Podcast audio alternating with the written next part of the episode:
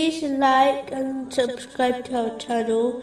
Leave your questions and feedback in the comments section. Enjoy the video.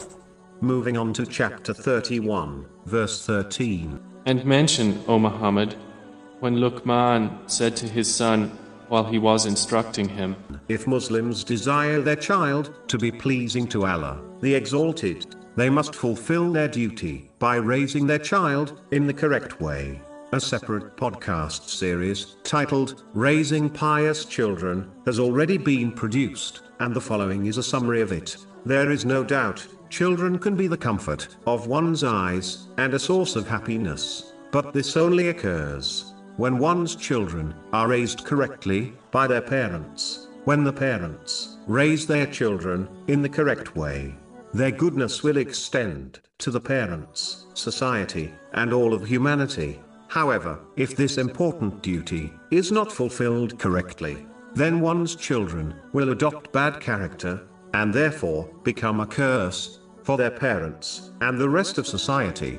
This important duty has been addressed throughout the Holy Quran and the narrations of the Holy Prophet Muhammad, peace and blessings be upon him.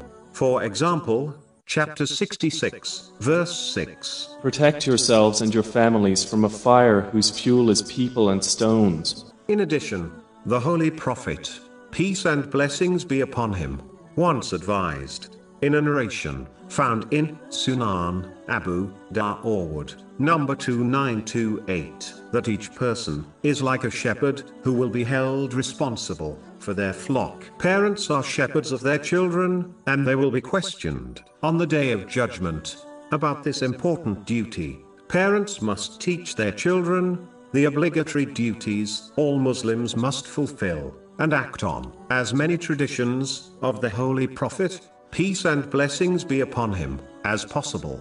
Therefore, parents must strive to gain correct Islamic knowledge so that they can teach their children. They must organize for someone to teach them. If they themselves are still learning the duties of Islam, parents cannot live in ignorance and simply command their children to gain knowledge. It is no secret that a child imitates their parent. If a parent prefers ignorance over gaining knowledge, there is a good chance so will their child gaining knowledge in order to act on it themselves. And to teach their children is an important aspect of raising children in the correct way. This is one of the reasons why obtaining useful knowledge is obligatory on all Muslims. According to a narration found in Sunan Ibn Majah, number 224, simply put, how can a parent guide their child if they are ignorant? This is like the blind guiding the blind